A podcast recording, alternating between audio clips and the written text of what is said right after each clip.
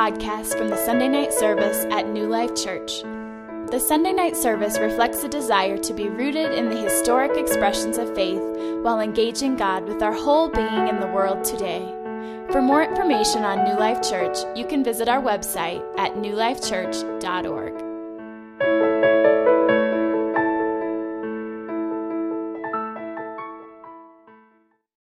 We're in this series on 1 Peter, and uh, t- tonight we're going to talk about 1 Peter 3. Um, but this, this, this letter, the kind of the lens that we're using as we talk through this letter, is to remind ourselves that Peter's talking to believers who are, uh, in, a, in a way, living in exile.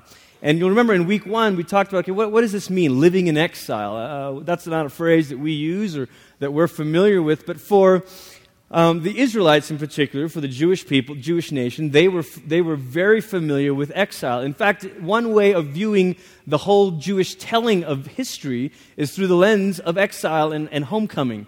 Uh, in other words, think about this. Okay, here they are in Eden, and then Adam and Eve, and then they sin against God and they get kicked out of Eden. Well, that is, a, is an exile of sorts, right? The vision, the whole Jewish hope of what's going to happen at the end of the world in the age of Messiah is that we return. That, that you remember John's picture in Revelation 21 of the temple descending back down, of heaven coming to earth. That yes, while it's true that when, when we die right now, we go to heaven, the ultimate end is heaven coming back down and remaking the earth. There is this homecoming, this return to a, a, a world that, that resembles uh, very much the way that God a renewing of God, God renewing all things to where things resemble how it was in Eden. Okay, so there is this exile and homecoming sort of theme, but that's there, of course, in Israel's specific history when they get kicked out from the promised land because of their unfaithfulness to God and all this stuff, and they live, you remember, they live among the Babylonians, they live under Persian rule, and even when they return under Ezra and Nehemiah, and they rebuild the temple and they rebuild the walls, even when they return, they get oppressed by neighboring nations. And the whole Maccabean revolt and Hanukkah that our Jewish friends will celebrate in a few months, what that is all about is the Jewish people having to go through yet again oppression other people coming in and telling them that they can't live the way that they, ought, they know they ought to live as the people of God. Now, Peter's borrowing a lot of these phrases as he's talking to these Christians, and he's saying, You're strangers. In fact, he opens the letter with saying, To you who are strangers, to the exiles, to the Christians who are living in faraway lands. And he's pulling on this imagery of when Israel itself was scattered and Israel was taken into exile. And he's bringing up this imagery to say, look, even now the people of God live as strangers in a place where they don't belong. Now, we are kind of uncomfortable with this because we'd rather be Christians where we operate from the center of society. We like it when Christians have this place of power or this place of influence within society and culture. It's uncomfortable to us when we're on the margins. I asked the school of worship class earlier this year, I said, Would you say that Christians in America are on the margins of society or in the center of society? And there was, they were torn because some of them were like, oh, we're on the margins. I mean, everybody's against us. And it's okay, hang on a second. Now let's think about Christians in some other countries and that they don't get to do this. Now, are you on the margins? Or are you pretty close to? Well, I guess we're closer to the center than we realize, but we're so used to being front and center that this little push out or whatever, we sort of feel like, oh, we're on the cultural outskirts. But this letter that, that Peter writes is to these believers who are in cities that are scattered throughout the Roman Empire. In fact, as one commentary suggested. He said it's kind of, it's kind of addressed to cities that maybe are uh, the backwoods of the empire in some ways. And the question that he seems to be addressing with them is how do you live when you're surrounded by a culture that is against you? How do you live when you're surrounded by wickedness, when you're surrounded by darkness? What if, in spite of all of our efforts as conscientious Christians trying to make our voice heard in the public square and all this stuff, what if we can't fully overthrow or undo things that are oppressive or unjust, even within our society, despite the elections that are coming up? What if we don't get that or this? What if we have to live where we are the minority against a cultural grain of wickedness? I suspect that that's going to be our lot for a while. In fact, I suspect that, that really The church is, this is a familiar story for the church. The church all around the world, and even the church for a, a, a, decent chunks of its history, has had to figure out how do we live when we're on the margins? How do we do this? And so, First Peter, in a way, is a study in countercultural living. It's a study in saying how do we live as the people of God, not just at, on our own, in our own sort of ghetto, but how do we live as the people of God when we're forced to interact with other people, other cultures, other strains, other forces and flows. Now, Peter has um, the section that we're going to talk about here in 1 Peter 3 is a, is a very familiar type of section. You see it in a lot of the epistles, you see it in Paul's letters. Uh, and, and, it's a section that, that uh, some you know, commentators and scholars would call household codes, a set of household codes of how to live as family, how to live within, you know, do this. And, do, and we think instantly of Ephesians 5 and Paul saying this is how husbands and wives should treat one another, and this is how kids uh, should honor their parents, and, you know, parents shouldn't exasperate their children and all this stuff. And so we're, we're, we're familiar with the household codes sections in the epistles. Except that Peter's is different. In 1 Peter, he's not simply saying, This is how you live as the people of God. Peter goes a step farther and he's saying, This is how you live when the community of the people of God is forced to intersect with the outside community, with the world, the, an unbelieving world. Maybe even, and for many, the way that Peter's writing this, you get the sense that maybe even a hostile world. Now, this kind of has us listening because you say, okay, wait a second, that, that, sounds like my situation. We don't all work for ministries or churches. I mean, some of us work for, uh, you know, un- unchristian boss, non-Christian bosses or whatever. You know, like, oh my gosh, we have to interact with, the, you know, and, and, and some of you have family members that are not, that don't represent, that don't share your faith in Christ, that aren't followers of Christ. Okay, how do we do this? And Peter's whole section here is not just, hey, here's how the Christian home should be, or here's how the Christian workplace should be. No, Peter's concern is listen, I know that because you guys are living like you're in exile, you're living like strangers, you're living like foreigners. My concern, Peter's saying, is how do you live as the people of God when your life intersects the life of the world? And so many times we come to church and you, you hear a, a preacher talking, you say, well, that's good and fine, but hey, you work at a church.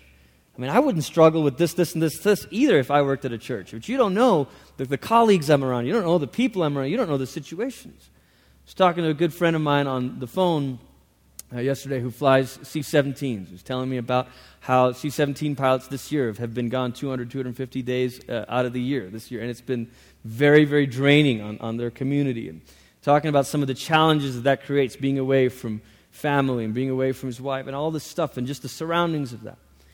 That, that, that, in those scenarios, in those situations, we, we want to ask ourselves the question okay, so how do we do this? This is not just how can we live as the Christian community when we're all surrounded by one another. That's, that's a lot of what we talked about when we did the Ephesians series. But here we are answering, trying to answer a very different question, a much more difficult one. How do we live when we're forced to intersect with people, uh, a, a flow of culture, a way of life that really goes against the grain of what we know is right. How do we do that? And I think uh, 1 Peter 2 11 through 12 uh, is sort of a key verse for this whole letter. And I want to read it to you to kind of highlight this. Dear friends, I warn you as temporary residents and foreigners to keep away from worldly desires that wage war against your very souls. Be careful to live properly among your unbelieving neighbors. He's saying it. This, this, is the backdrop for this letter is look, you're the minority, you're on the margins, you're having to do your life as it intersects with unbelievers. And then, even if they accuse you of doing wrong, they will see your honorable, be, honorable behavior and they will give honor to God when He judges the world. There's a lot of things that are contained in these few verses that we will unpack as we go through it tonight. But just kind of as a way of recap, week one, then we talked about what do you do when your faith is tested? And when you do go through these trials, and how do you hang on to a joy? How do you hang on to a joy that's based on what's coming, even while being tested in the here and now? And last week, Daniel talked about what happens when you are in the station of life, as some of these believers were, where they were slaves who had masters that mistreated them. How do you deal with that? How do you deal with that kind of mistreatment or abuse or persecution? And he says, What about the persecution that we face? And I thought one of the things Daniel was kind enough not to point out to us last week is that maybe some of us aren't rejected by the world because we're not living in opposition to it. You know, so, well, I, I don't know. I don't face any persecution. Well, maybe we're not living in opposition to it. And it's, it's begun to really strike me how often or how much we sort of take for granted that if the ends are okay, then it doesn't matter what means we have to use to get there. And so you'll see a Christian organization that's doing business the same way that another organization would do business because, hey, we've got a good mission, we've got a good goal. And so as long as our goal is good, we can be the same cutthroat, sort of under the table. We can do all these sorts of things because, hey, man, our, isn't our outcome good? But that's not living in opposition to the world, is it?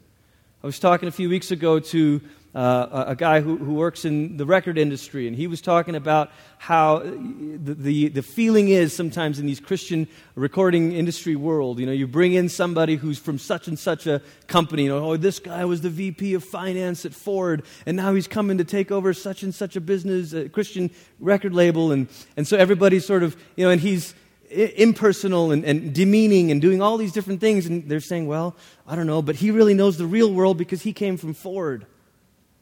So, well, wait a second. Can you do business in the same way as someone else does business just because your goal is noble? Is that living in opposition to the world? And maybe the deeper questions as we're wrestling through this letter is well, well, maybe we don't invite the opposition from the world because we have not yet begun to think about doing things in a different way. And maybe we haven't thought about, wait, wait a second, maybe me being here requires that I swim upstream, that, that even if our goals are noble and good, that shouldn't the way we go about them be different? Doesn't following Jesus mean some of that? And so today, this week, 1 Peter 3, we talk about this word submission. And it's appropriate that we talk about submission today because so many of you did not wear 80s clothes today. I've been meaning to bring this up. It's just perfect right here. No, I kid. But submission is, of course, an uncomfortable word because we've all seen leaders who are abusive or who are controlling or who talk about submission for the purpose of saying, okay, good, now that I've got you believing in submission, now I can get you to do what I want. It's my hope and my desire each week as I open the scriptures and teach them for you to never leave you on a Sunday night with a list of things you are supposed to do now. And I know that may be frustrating to some of you because you're used to a, a, a preacher who's practical. And so you, you, may very often leave here on a Sunday night and feel like, well, that wasn't very practical. I, he didn't tell me what to do. Well, I don't want to tell you what to do. I want to get you thinking. And I want to get you asking the Holy Spirit, okay, what, wait a second, what, wait a second. That challenged me and that, that confronted something in me, but, but how now should I respond? You see what I'm saying? And so I think, I think submission is tricky because we, you know, we've seen leaders who, who are controlling and want to be abusive and want to sort of manipulate and things like that. And the truth is, so we've got this experience, negative experience on the one hand, but on the other hi- side, other hand, ugh, ugh, having a hard time talking tonight. On the other, it must be the 80s clothes. Uh, uh, I was, anyway, okay, whatever. Um, I was going to tell you what I was in the 80s, but we'll skip that. Um, braces. Um, so, on the other hand, we have these bad experiences on the one hand, you know, saying, well, leaders are abusive, and I don't want to talk about submission. But on the other hand, we have this very real desire to sort of be aut- autonomous and to be independent, to say, look, can't I go it alone, or don't I have what it takes? And, you know, the interesting thing about this is sometimes the more we get confidence in our relationship with God, the more we can take that to be a license for independence. And the more we can say, well, hey, well, the Holy Spirit told me this, and so this is what I'm going to do. And I don't care what you say, and I've got to obey God rather than men. And we say, we say all these phrases, but it's just sometimes, very often, it's an excuse to sort of do whatever you want to do, to not be accountable to anybody because you say, well, I'm spiritual, and if I'm spiritual, then I can decide for myself. And I don't need anybody. I don't need structures. I don't need authorities. I don't need this. And faith itself becomes then a license or permission to say to an authority, well, yeah, that's cute, but I don't think so. I'm going to do this, okay? Now, in many ways, this was what was going on to, in the situations that Peter was addressing. Particularly, 1 Peter 3 opens with this instruction to women. And here we go, okay? And it's that submission word with women. But, but a lot of what was happening, think about the culture of this day, because a lot of what was happening is these women were discovering a new kind of dignity and a new kind of freedom that they hadn't previously known, that really hadn't been given to them in their society. In fact, in the day that Peter's writing, it was assumed that a woman took on the religion of her husband. She could have her little side projects and her little side gods, you know, little hobby religions, but the religion of the household was determined by the husband. And Peter is saying in this verse, okay, wait a second, women submit to your husbands and all this stuff. I'm going to read it in just a moment. But he says to them, he says to them, look, but, but, but surrender. So before we get to the submitting thing, we have to realize these women were, uh, were liberated in a way, if we can use that word, it's a bit tainted, but a word that, that we can maybe reclaim. These women were sort of rediscovering an identity to say, wait, you mean I can choose to follow Jesus even though it's not the religion of my husband? You mean I can make an independent, autonomous decision about who I'm going to worship? And that in, it, in itself was so countercultural that they were sort of running away with it and saying, well, if I can choose that, then hey, you, I don't need to listen to anything you say. And there, were, and there was this sort of this feeling of, my faith is now a license to go rogue. That my faith is now a license to sort of be maverick, go maverick and, and, and do whatever I want to do, and you can't tell me. And hey, if I can choose to follow Christ, then I can therefore also choose to do whatever I want. And it's that that Peter is addressing when he starts this.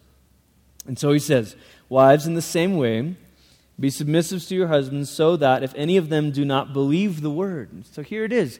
He's talking about a situation where there's an unbelieving husband and a believing wife. That in itself was countercultural, that a woman could choose to believe on her own, that they may be won over without words by the behavior of their wives. When they see the purity and reverence of your lives, your beauty should not come from outward adornments such as braided hair and the wearing of gold jewelry or fine clothes. Instead, it should be of that of your inner self, the unfading beauty of a gentle and quiet spirit, which is of great worth in God's sight. For this is the way the holy women of the past who put their hope in God used to make themselves beautiful. And he goes on, and talks about Sarah and Abraham. And then verse 7 is really what might have been the more shocking part to the first listeners of this letter, this, of this letter.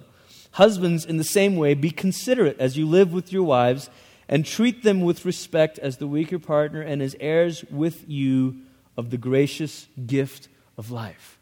Here he's saying, all right, men, I know everybody in culture treats women like they're property, like they just are something that you don't have to worry about them, just sort of get them to kind of do what you need them to do. And, you know, and he's saying, you actually be considerate. See, it's interesting because we read a passage like this, and the thing that strikes us is, I don't know about submission, what about this? What about, you know. And the thing that might have been more striking to them, it probably was, was the husbands. Be considerate to your wives. They're heirs with you. That do you see that it's not that you're an heir of this gift of life and your wife is sort of a second class citizen in the kingdom, but she's heirs with you. And this phrase, you know, just a little side note, this phrase with her as the weaker partner that has um, sometimes been misconstrued or maybe, maybe made to mean something that it didn't. I, I like the way Eugene Peterson puts it in the message. He says, For they do not have the same advantages as you do. I think that's fair. I think that sounds right. That sounds like in, in the society of their day, and he's saying, Look, here's a woman who doesn't have the same privileges or advantages or strengths, maybe, afforded to you. And so, a man with these strengths and privileges, what do you do? Be considerate of them, take care of them, protect them. And then he goes on, verse 8 finally, all of you live in harmony with one another, be sympathetic, love as brothers, be compassionate, humble, do not repay evil with evil and insult with insult, but with blessing. And this is part of this we heard in our New Testament reading tonight. Because to this you were called, so that you may inherit a blessing. In Peter's letter, if you kind of look through chapter 2 a little bit and chapter 3, there's really three areas of, of submission that he kind of addresses. The first is this, is governmental. 1 Peter 2, 13 through 17, he's talking about uh, submission to rulers and to leaders, and he's saying, look, this is how you should uh, treat them, and this is what you should do, and, and listen, and, and, and um, understand that they, that they have their authority for a reason. And the interesting thing about this is, here again, remember the lens for Peter's letter, that it's believers interacting with wicked people, or people who are not followers of Christ, who, don't, who are against, the, who are, it's countercultural. And he's saying, even when the rulers are wicked, submit. And then he talks about occupational, which you know is the slaves and masters passage we read last week, 1 Peter 2, 18 through 20. And then here's the familial uh, area, 1 Peter 3, 1 through 7. And again, specifically with unbelieving spouses. So here he is. In all three settings, he's making a point to say when the rulers are wicked, when the masters mistreat you, when the husband is unbelieving. Do you see this pattern? Over and over again, he's bringing out this pattern of saying, look, when you are the one who believes in Christ and the one who sort of over you does not share that faith, what do you do? What do you do? Does your faith sort of give you an air of superiority when your boss says something and you say, we'll see about that? You know? How does this work?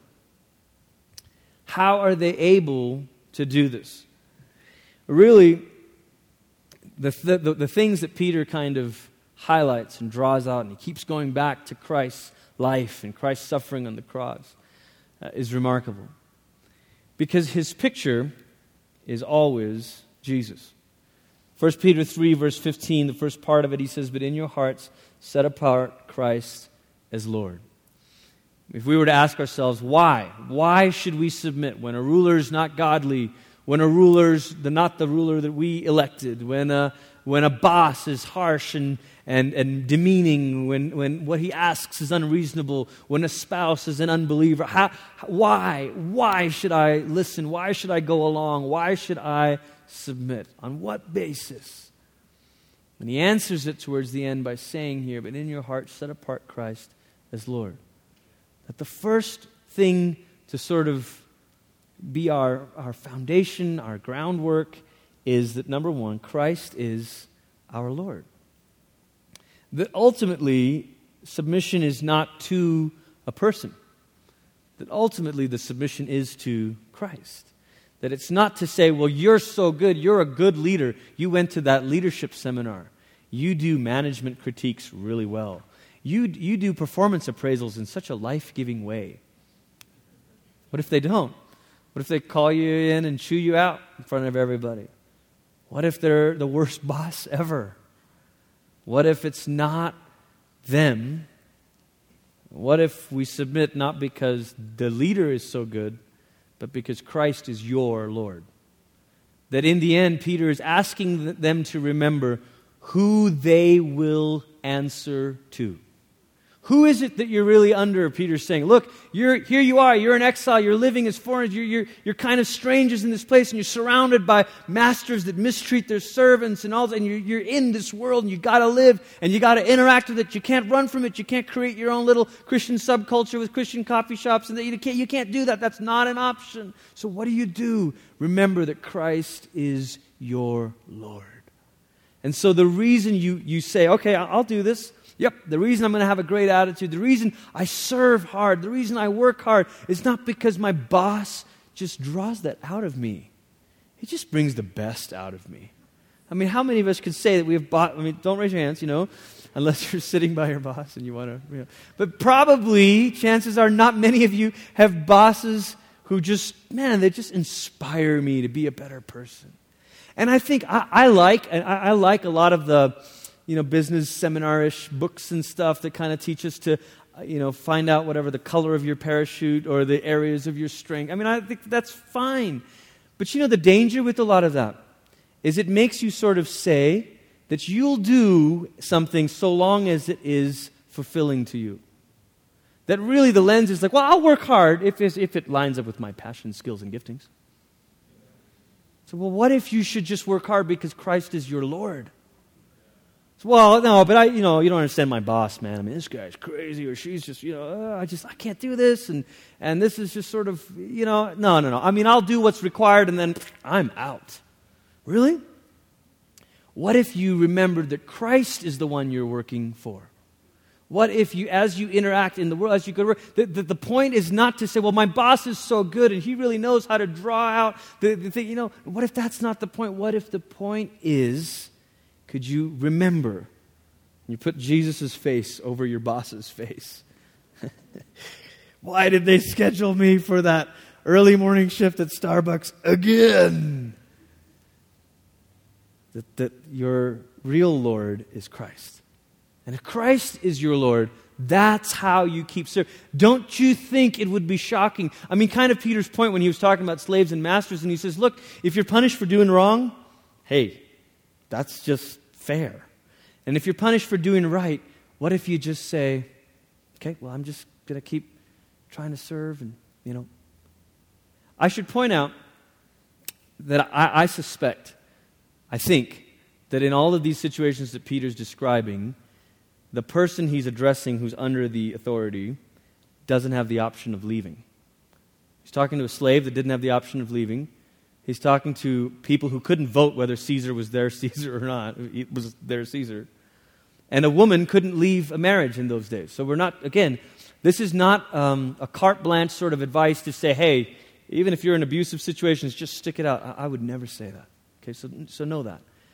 But sometimes we find ourselves stuck in a situation that you can't get out of quite yet. Maybe you can't leave this job. Maybe you're, you know, maybe, you, and you're saying, well, what do I do? Can we remember that Christ is our Lord? And He's the one we serve. Okay, but the second thing that energized their ability to submit and the ability to sort of say, okay, yeah, we'll, we'll do this, this will be against the grain of our culture, is they had this conviction that Christ is our judge and vindicator that Christ is our judge and vindicator. What does this mean? It means that they firmly believed that Jesus, the Messiah, would return, will return to judge the world. Hey, we say it every week, don't we? And he will return to judge the living and the dead.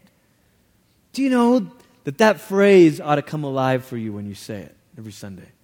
Because what that phrase means is that because Jesus will execute justice, you don't have to try to take matters into your own hands. I'm not saying you can't make an appeal or do, do the things that you can, but there's so many times that you find yourself in a situation where it's out of your control. Anybody ever been there? It's like, you know what? I tried this, I did this appeal, I hired this lawyer, I did this thing, and I just could not get this. There's a system of oppression or injustice, and it's locking me up. It's got, I can't do this. What do I do? And it's in, it's in that moment that you rejoice in the fact that you say, you know what? Christ is my vindicator. Christ is the judge. In fact, we could talk a long time about the desire to judge, but I, think a huge part of why it's difficult for us to release someone else is because we don't really believe that Jesus sees it and will take care of it when he returns. Miroslav Volf is a theologian at Yale who writes a lot about the subject, and particularly because of the atrocities that he saw, I think, in Czechoslovakia when he was teaching at a seminary there. Uh, some awful, awful, unspeakable things. But he teaches a lot about this ability to forgive. And uh, his, one of his landmark theological books is called Exclu- uh, Inc- Inclusion and Embrace. And the idea of saying, I don't have to stand over you and vindicate myself because I'm convinced that God will. And that really it's our lack of belief that, G- that God is a righteous, righteous judge, that he will call the nations into account. We read this in the, in the Old Testament reading tonight, that he will call the nations to account, that he will defend the cause, that there will be a day that he says, What happened here? No, and, and start to make it right. And see, vindicator and judge is not just punishment, because you know, to, for anyone who's had something taken away or a wrong done to you, you say, well, what good does it do to punish that person? That doesn't bring this back, right? You know, a person who's maybe lost a loved one because of a drunk driver, say, well, you can sentence that guy to jail, but that doesn't bring back. Yeah, that's true. But when the Bible talks about Jesus as judge, it's not just punishment, it's the setting of things right. It's the undoing of what was wrong. It's the breaking of the curse. Isaiah, in fact, is the one who uses the phrase that in that day death itself will be swallowed up in victory. And Paul, borrowing that phrase in 1 Corinthians 15, says, Look, when Jesus returns and look, we rise with him and we get our resurrected bodies, don't you see that in that moment death itself will be swallowed up in victory? This is not a statement about Christ as judge, as in, okay, well, you'll go punish the bad guys someday. Good. Well, how does that help me? But it's a confidence that Jesus as judge will undo all that has been wrong, that somehow reverse it, somehow make it come untrue. I, I just I want to pause and say this for a moment because we often pray prayers of prevention. God, would you please protect that? Would you please you know, prevent this? There's nothing wrong with that. I pray those prayers every time I get on an airplane, every night with our kids. Uh, we should pray those prayers. Nothing wrong with it. You know, lead us not to temptation, deliver us from evil. That's good. They're good prayers to pray. But I believe that a God who prevents is not as strong as a God who redeems. Do you know that if you were to say to an artist who's working on a canvas, I'll say, Well, I'm going to let my kids come and scribble all over your canvas. And the artist says, Fine, I'll just start on this canvas. Say, Well, that's pretty good. He's a pretty good artist. He can redo it from scratch. That's not bad. But what if I told you that there was an artist who, no matter how many scribbles and marks you made on his, his canvas, could make that painting still beautiful? Could somehow take those marks and those stains and those rips and those tears and say, okay, well, I'll work with that. And works with it, works with it, works with it. And in the end says, look, look, look, look, look. Look how I redeemed the scars and the stains and the marks and made it something beautiful. That's what it means to say that we believe in Christ as our judge and vindicator. That we're saying that, okay, look, what if this happens? And what if, as a result of me standing up at work, I lose my job? And what if this? And what if that? And what if this? To say, well, you know what? Even if the worst itself were to happen, Jesus in the end will undo it. Jesus in the end. Can, and because of that, redemption is more powerful than prevention. The God who can prevent, pretty powerful. But the God who says, go ahead and try to mess up my plan, you can't. That's more powerful, isn't it? I just think that's epic. That, that, that, somehow, if, your if your picture of God is just a God, well, God, please prevent. I'll submit if you'll prevent this from happening. And then it doesn't happen. So, well, God, how come? And, you know, the reason the early Christians were not afraid of death, that they could say in the face of Caesar's representatives and say, you know what? Go ahead, kill me. It's fine. Do it. I'll go. In fact, give me the sword. I'll, I'll there's, there's martyr stories that go like that that say, you know what, come on, let, enough, let's go. I'll go into the arena with the beasts. Why would they say that? Because they knew that even if the worst came true, and what is the worst? Death. That even if the worst came true, death himself, death itself will be swallowed up in victory. Well, if you know that, then nothing can stop you. Well, if you know that death doesn't work as a threat, then nothing matters. For the Roman Empire, death was their ace up their sleeve. They would say, hey, don't disobey or we'll kill you. And here's a group of people, followers of Jesus, who what did Jesus himself do when Rome threatened to kill him? Okay. No one takes my life. I lay it down. Okay. And three days later, the grave, the stone is rolled away, the grave is empty, Jesus is risen. Peter saw this risen Jesus. Don't you think Peter was convinced? He's saying, Guys, I've seen it. Death isn't final, resurrection is the end. And if resurrection is the end, then even if you submit and, and, and, and, and, something happens and you can't get out of the situation and, and the result of your obedience to Christ, result, you know what? Christ is our judge and our vindicator. And what that means is death itself is never the end.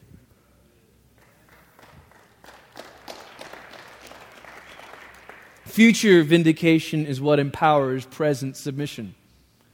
Future vindication is what empowers present submission. It's because I know Jesus will one day make all things new, that we will rise. Because we believe that, they were able to submit. But the third piece of this I've already hinted at is that they believed that Christ was their example. Christ is our example.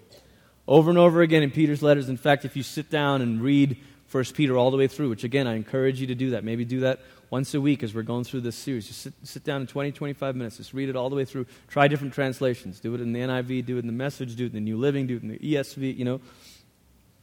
You'll feel this cadence of Peter giving instructions and then going back to Jesus' suffering. And then he gives instructions and then he goes back to Jesus' suffering. And why does he keep doing that? Because he's trying to say, look, there was someone else who was on the margins of society.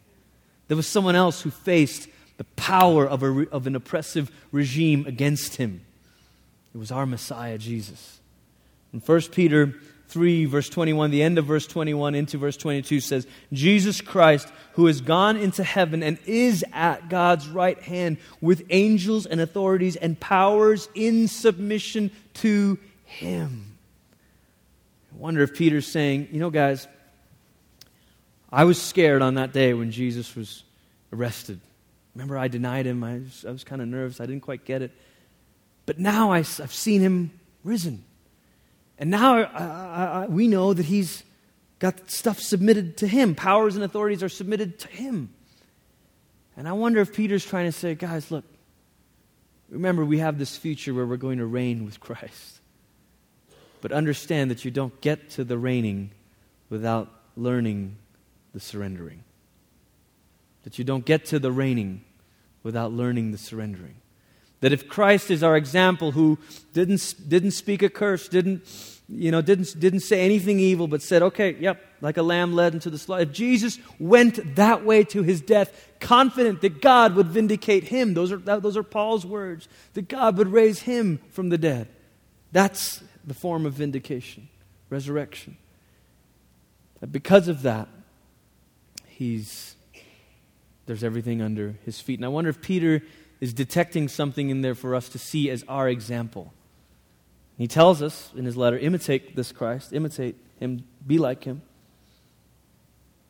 Could it be that we can be trusted with as much authority as we've learned to sort of submit to, surrender to? Could that be true? Adam and Eve, think of this as we close. Genesis 1:27 when God made Adam and Eve he doesn't say let us make man and woman in our image so that they can worship me. He doesn't say that. He doesn't say let us make man and women in our image so we can hang out and be buds. He says, let us make them in our image and let them reign over all that is in the sea and the land and the creatures. They were made to look like God, to be in His image, and to reign over God's creation.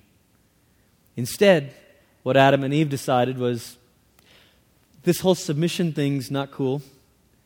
We'd rather reign. Yeah, we like the reigning part, but not so much the obedience part. And so let's just be a God unto ourselves. And what happens is they lose the right to reign. Revelations has this picture where it says, the ones who obey, the ones who endure to the end, they're going to reign. They'll eat from the tree of life. They'll, there's these pictures of the martyrs, the ones who endure, the ones who.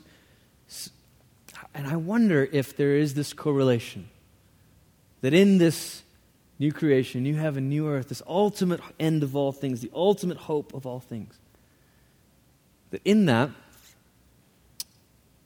we practice, prepare ourselves maybe for reigning there by how well we understand the surrender and the submission here. I wonder if that could be true. That our submission is what prepares us for reigning, that our surrender is what prepares us for reigning. That really God's saying all along, look, can we take this back to the start? Can you be my image bearers that look like me, talk like me, sound like me, that are made and conformed to the image of my Son? And with him you reign. It's fun to talk about reigning and Christian power and Christian authority.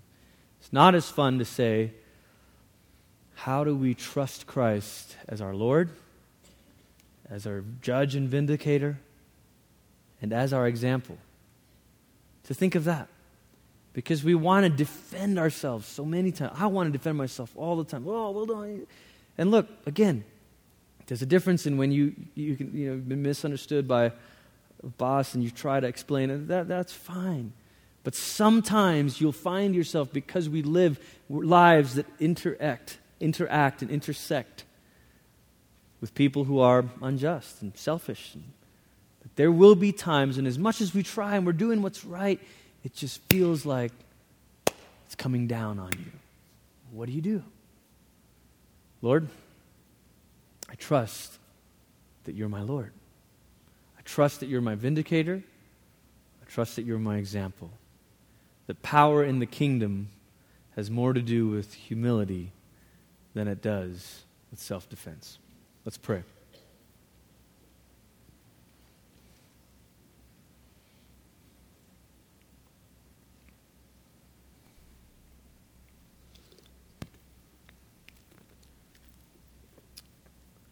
Father, you know the details and the specifics of our hearts, our lives, and the situations in the workplace and at home and all the areas. You know where uh, maybe some of us are being misunderstood or pushed to the side or overlooked. You know where it hurts to try to surrender, try to do, continue in a way that's right. Thank you for your son, Jesus. Jesus, be our consuming vision, be our consuming picture, our example, our Lord, our judge. Holy Spirit, be with us. Bring your words back to us, even throughout this week, to be able to keep our trust and our faith in Christ, even as we live as strangers in this world. In Jesus' name. Amen. Amen.